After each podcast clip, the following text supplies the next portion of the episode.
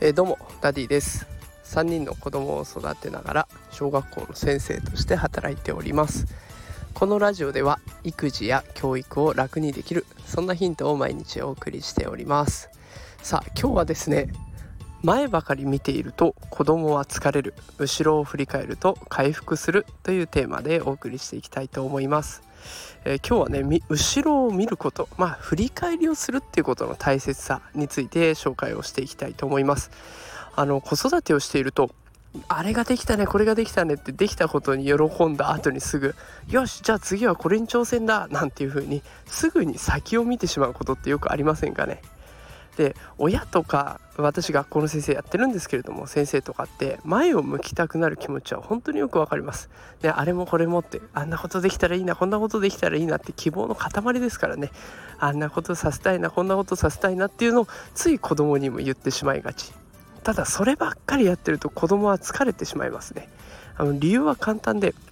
登山と同じで、前ばかり見てると、これは一体いつ頂上にたどり着くんだ、いつこの登山は終わるんだっていう疲れがだんだんストレスになってくるんですよね。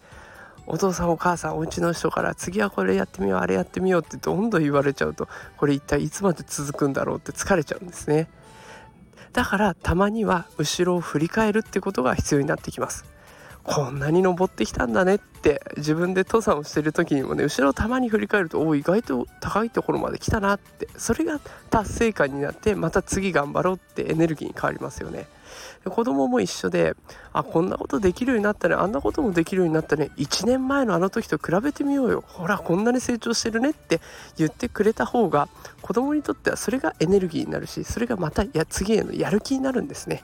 だから後ろを振り返ってあげるっていうことで、子どもは体力も気力も回復できるわけです。いつも前ばかり見るっていう子育てをやめてね、たまには後ろを振り返るっていう子育てを一緒にやってみませんか。私もぐっと、ね、先を見たくなる気持ち我慢してやっていきたいと思いますので、ぜひ一緒に頑張ってやっていけたらなと思います。ということで、今日も最後まで聞いてくださってありがとうございました。あの今まではね、夜に放送していたんですけれども、最近ちょっと趣向を変えてお昼に放送してみています。あのこれからもよもしよかったら聞いてみてください。よろしくお願いします。それではまた明日会いましょう。さようなら。